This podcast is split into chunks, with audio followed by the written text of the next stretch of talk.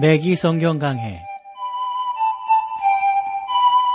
Thru the Bible 제공으로 창세기부터 요한계시록까지 강해한 맥기 목사님의 강해 설교를 보내드리는 맥기 성경 강해 오늘도 목동제일교회 김성근 목사님께서 말씀을 전해주시겠습니다.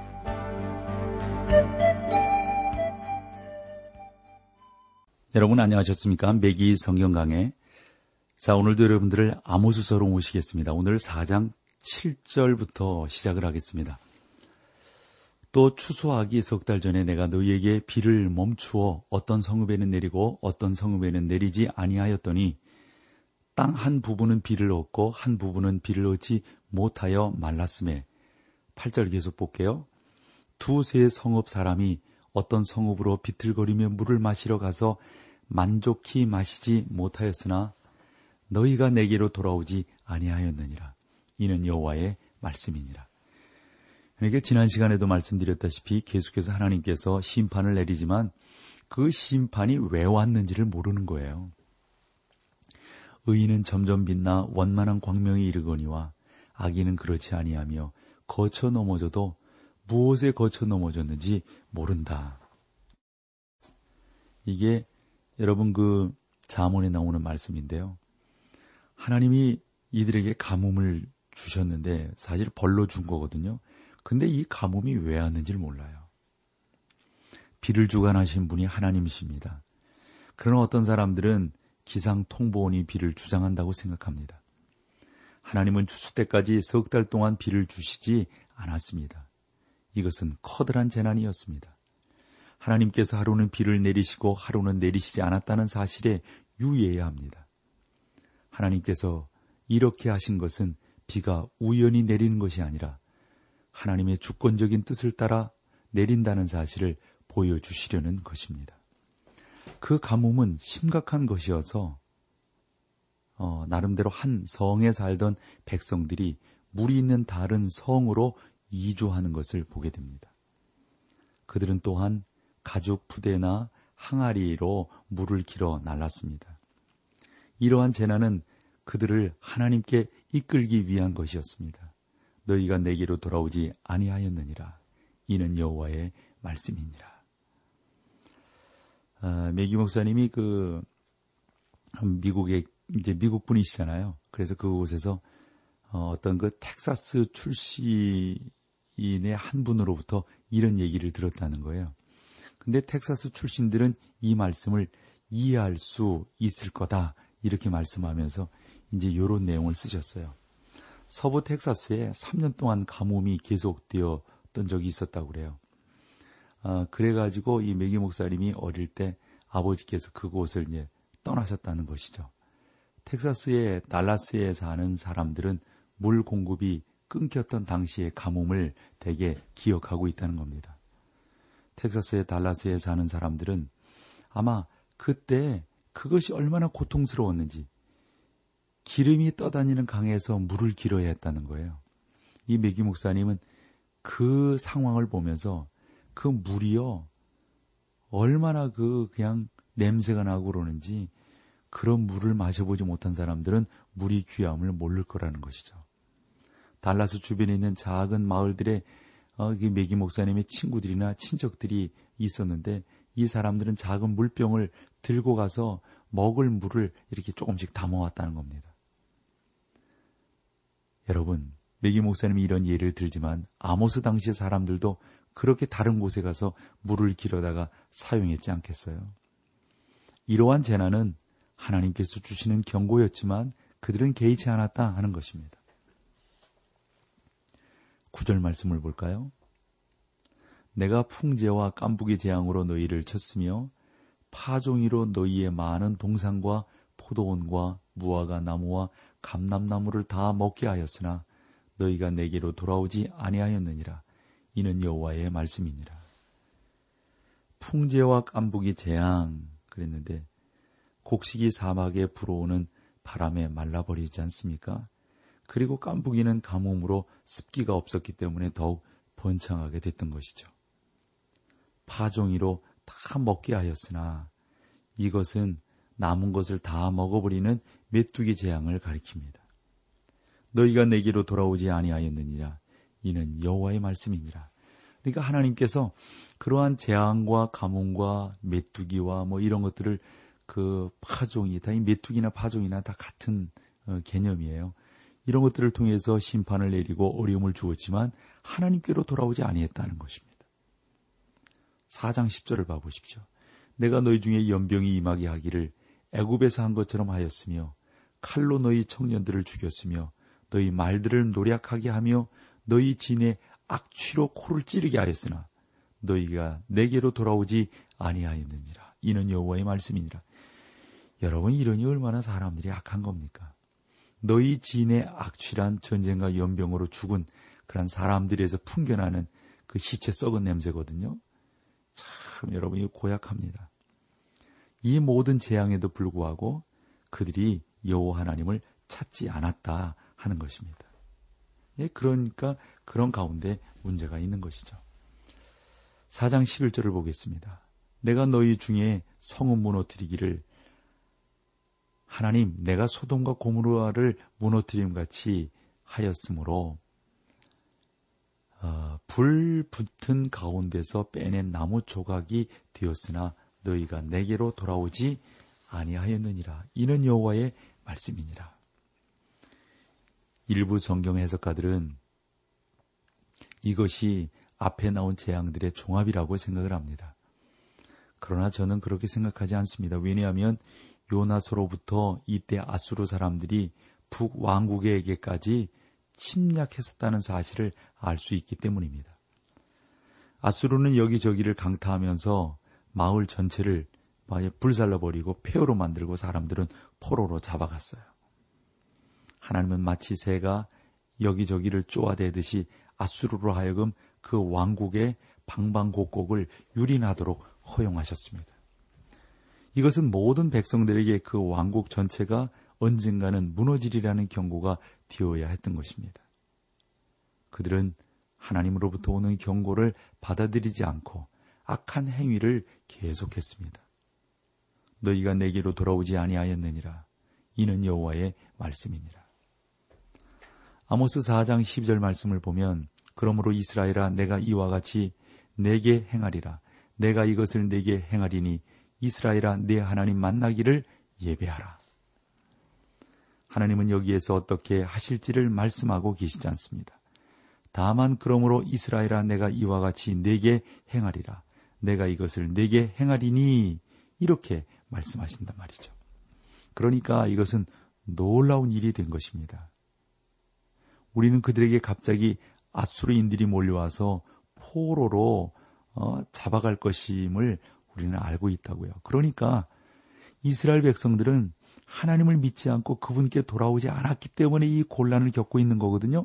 그러므로 하나님께 돌아오면 문제가 해결되는 거예요. 하나님은 아수리인들이 와서 그들을 포로로 잡아 이후의 일까지 갈 것이라고 하는 것을 다 말씀하고 계신 거라고요. 하나님은 이스라엘아 내 하나님 만나기를 예배하라고 말씀하십니다. 아수리인들이 내려와서 모든 백성들을 포로로 잡아간 것은 아닙니다. 그들 중에 아마도 어, 어떤 그 많은 사람들이 어, 죽임을 당했을 겁니다. 이것은 그들이 죽어서 하나님을 만나야 한다는 사실을 의미하는 거거든요. 우리는 모두 죽임을 죽음을 통해서 하나님을 만나게 될 것입니다. 이스라엘아 네 하나님 여호와를 예배하라. 이것은 오늘날 각 개인들에게 주시는 메시지라고 볼 수가 있습니다. 하나님은 우리 가운데 이와 같은 은혜를 베풀어 주시고 이와 같은 구체적인 역사를 우리 가운데 행하시는 것을 볼 수가 있습니다. 근데 분명한 것은 이러한 재앙이 왜 오는가? 이건 죄 때문에 오는 것이다 하는 겁니다. 하나님께서 자기를 어떻게 처리, 처치하시는지 또 처리하시는 데 대해서 이스라엘 백성들에게 분명히 말씀을 해주시지만 이스라엘 백성들은 이것을 깨닫지 못하고 있는 거죠. 그러니까 임박한 심판을 만나게 되고 견딜 수가 없어가지고 아주 혹독한 지경에 처하게 되는 거예요. 문제는 이래도 알지 못한다는데 문제가 있습니다. 그들에게 임한 심판, 이것은 견딜 수 없는 것이었습니다. 혹독한 것이었습니다. 그러나 여러분, 여기에서 하나님을 찾으면서 하는 거예요. 찾으면 그 재앙이 물러가고 심판이 물러가고 그러는 것 아니겠어요? 사랑하는 성도 여러분, 이것은 우리에게 중요한 메시지를 던져주고 있습니다. 여러분은 하나님을 만날 준비를 하셔야 합니다. 매기 성경 강의를 애청하시는 여러분, 하나님을 여러분들의 심령 속에 모셔드려야 합니다. 하나님이 여러분들의 주권자가 되도록 여러분들이 인정하셔야 합니다. 지금 이 순간에 하나님의 면전에 간다고 생각을 해 보십시오. 하나님께서 여러분들에게 뭐라고 말씀하실지 이거 여러분들이 기억하면서 하나님 앞에서 우리가 살지 않으면 안 되는 것입니다. 세상에서의 생활이 끝났으므로 이제는 모든 수고를 벗고 하나님의 면전에 서게 될 것입니다. 여러분은 어떻게 하나님 앞에 서려고 하십니까? 여러분은 하나님을 기쁘게 하기 위하여 살아왔을지 모릅니다. 그런데 진정 하나님을 기쁘게 하는 것이 아니라 사람을 기쁘게 했다면 그것은 심판을 받게 되는 것이죠. 자, 여기서 우리 찬송 함께하고 계속해서 말씀을 나누겠습니다.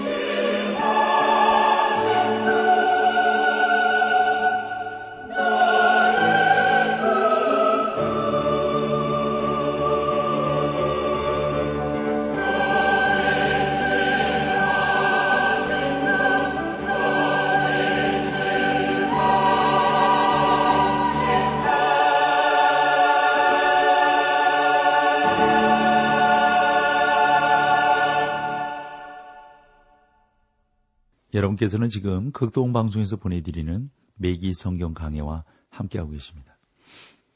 그러니까 여러분 그 4장 11절 말씀이 그거예요.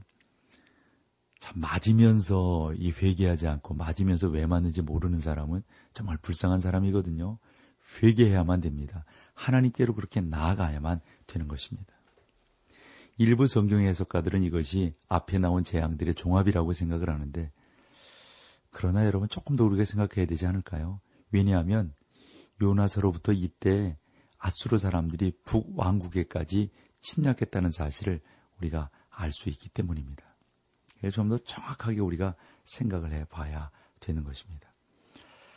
그러면서 이스라엘 백성들이 하나님을 만나고 하나님을 예배하기를 기뻐해야 되는데 이게 뭐 그러지 못하고 있으니까 참 안타까운 것이죠. 그래서 이것을 그때의 상태로만 생각할 것이 아니라 지금 우리에게 주어지는 하나님의 메시지로 우리가 생각하고 받아들이는 것이 저는 무엇보다도 중요하다라고 생각을 합니다. 그래서 여러분, 하나님은 나의 친구 한 사람을 아주 구체적으로 이렇게 아주 좋은 샘플로 보여주고 계신다. 그러니까 여러분들의 친구가 바로 지금 이스라엘 사람들이라고 생각하시면 돼요. 그래서 하나님께서 이 사람들을 통해서 어떻게 교훈해 나가시는가. 그 친구가 그렇게 해서 그렇게 해서 망하고 또 그 친구는 그렇게 그렇게 해서 성공하고 여러분 어느 길 쫓아가시겠어요? 망하는 친구 쫓아가겠어요? 성공하는 친구 쫓아가려고 그러지 않겠어요? 맞아요. 이스라엘 백성들이 그렇게 그렇게 해서 망했고 그렇게 이렇게 해서 매맞았다더라. 그럼 우리는 안 하면 되는 거 아니에요? 그렇게 하면은 복을 받다더라. 그 복 받는 쪽으로 우리가 나가면 되는 것 아니겠습니까? 그래서 요 메시지를 요 아모스를 여러분들을 향한 아모스의 메시지라고 받으시는 것이 가장 중요한 것이죠. 여러분은 하나님을 만날 준비를 하셔야 합니다. 지금 이 순간에 하나님의 면전에 간다고 생각을 해 보십시오. 이 세상에서 그토록 중요하던 일들이 하나님 앞에서는 더 이상 의미를 갖지 못한다고요. 세상에서의 생활이 끝나버리고 이제는 모든 수고를 벗고 하나님의 면전에 서게 되면 그때 우리가 이 세상에서 어떻게 살아왔는가를 심판받게 될 것이란 말이죠. 여러분은 어떻게 하나님 앞에 서려고 하십니까? 여러분은 사람을 기쁘게 하기 위해 살아왔습니까? 아니면 하나님을 기쁘시게 하기 위해서 살아오셨습니까? 여러분 자신의 힘과 생활 그리고 인격만으로는 하나님 앞에 설수 없, 우리의 의의를 가지고는 하나님 앞에 여러분 절대 설 수 없습니다. 우리에게는 하나님께 드릴 아무런 것이 없기 때문입니다. 우리는 파선한 자들입니다. 우리는 죄와 허물로 죽어 있습니다. 우리가 그 앞에 설 수 있는 유일한 방법은 우리의 의, 우리의 잘남이 아니에요. 오직 예수 그리스도의 보혈밖에 없어요. 우리가 하나님 앞에 설 수 있는 유일한 방법은 예수 그리스도 안에서입니다. 주님이 말씀하셨어요. 아버지께로 어, 가는 자는 나로 말미암지 않고는 아버지께로 갈 자가 없다라고요. 예수는 우리의 범한 죄를 위하여 내어줌이 되었고 또한 우리를 의롭다 하심을 위하여 살아나셨다. 이것이 로마서 4장 25절의 말씀입니다. 예수 그리스도가 아니고서는 하나님께로 갈 수가 없어요. 어떤 사람들은 뭐 남산에 올라가는 길이 뭐 여러 곳이라고 하면서 예수님을 통해서도 가고 우리의 행실의 의용을 통해서도 가고 다른 선한 사람들 그런 사람들을 믿음으로 또 이렇게 갈 수 있다. 여러분 이건 거짓말인 거 다 아시죠? 주 예수 그리스도를 의지하지 않냐고는 하나님께 갈 수가 없습니다. 이것은 우리가 하나님 앞에 서기 위한 유일한 방법입니다. 우리는 그리스도의 힘을 입어 하나님 앞에 의롭게 서야 합니다. 예수님의 보혈을 입어야만 하나님 앞에서 의인이 되는 거예요. 우리는 그리스도의 의를 힘입어 하나님 앞에 서게 될 것입니다. 아모스는 아주 시골 사람이었어요. 촌뜨기였습니다. 이 시골뜨기 설교자는 우리가 만날 하나님이 어떠한 분인지를 정확하게 정확하게 우리 가운데 설명을 해 주고 있습니다. 이것은 하나님 말씀 가운데서도 두려움과 위험을 나타내는 말씀입니다. 그 거룩하신 하나님을 우리가 분명히 알고 분명히 찬양하고 분명히 섬기며 나아가는 것이 무엇보다도 중요한 것입니다. 자, 아모스 4장 13절 말씀이에요. 대저 산들을 지으며 바람을 창조하며 자기 뜻을 사람에게 보이며 아침을 어둡게 하며 땅의 높은 데를 밟는 자는 그 이름이 만군의 하나님 여호와니라. 여러분 이렇게 할 분이 하나님 말고 또뭐 다른 누가 있겠어요? 사람은 이렇게 할 수가 없어요. 아모스는 하나님을 전능하시고 전지하시며 편지하시는 분으로 제시를 하고 있습니다. 하나님은 전능하신 창조자이십니다. 하나님께 모든 권세가 있습니다. 산을 지으시고 바람을 창조하신 분이 바로 하나님이십니다. 하나님은 전지하시기 때문에 멀리서도 우리의 생각을 아시고 우리의 안고 일어섬을 아시는 분이십니다. 또한 편지하시는 분이시기 때문에 땅의 높은 데를 밟으십니다. 여러분이 어디에 가시든지 하나님으로부터 벗어날 수 없습니다. 여러분은 친구들이나 이웃들 앞에서 어, 좋은 인상을 심어 주는지는 모릅니다만, 그러나 여러분, 하나님 그분이 우리를 바라보시기에 아름다워야 합니다. 그렇지 않으면 우리는 사실 아무것도 아니에요. 끝이에요.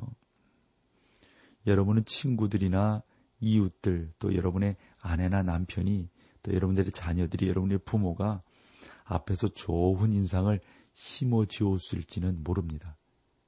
그러나 여러분 시편 기자가 이렇게 말하는 것을 여러분들이 기억하셔야 됩니다. 주께서 우리의 죄악을 주의 앞에 놓으시며 우리의 은밀한 죄를 주의 얼굴빛 가운데 두셨사오니 시편 90편 8절이거든요. 하나님은 여러분을 알고 계십니다. 그러므로 아무리 거짓으로 꾸미려고 노력한다 할지라도 소용이 없어요. 왜냐하면 우리를 낱낱이 아시는 분이 거룩하신 하나님이신데 누가 그 하나님 앞에서 가짜로 만들고 꾸밀 수 있단 말입니까? 하나님께 나아가서 우리는 그저 엎드리며 하나님 저를 용서해 주세요.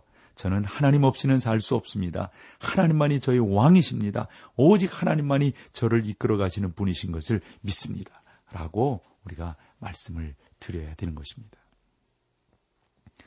여러분, 그 뭐 경찰들 있잖아요. 수사 아주 그 우리나라를 보면 유능한 경찰관들이 많지 않습니까? 그런 분들이 수사해서 거의 그 숨기려고 하는 그런 그, 그, 그 범죄들을 잡아낸다고요. 그래서 요즘엔 흔히 과학수사라고 그래가지고요. 이 과학수사가 무서운 겁니다. 그런 경찰관들이 추적하면요. 일반적인 것들도 거반 다 드러나요. 거반 다 드러나요. 그, 그, 뭐, 너무도 정확해요. 근데 여러분, 하나님은 오죽하시겠어요? 일반 경찰관들도 우리의 하는 일들, 그 죄된 것들을 낱낱이 아시고 다 그것을 끌어내는데 하나님은 오죽하시겠어요? 하나님은요, 우리의 머리털까지 세신 바 되잖아요. 우리의 생각을 감찰하신다잖아요. 어떠한 엑스레이가 어떤 MRI가 우리의 생각을 찍어낼 수가 있단 말입니까? 거짓말 탐지기가 어느 정도는 탐지할 수 있지만 완벽하게 탐지할 수 있나요? 그것은 없어요. 오직 하나님만이 완벽하십니다. 오직 하나님만이 확실하게 하실 수가 있습니다.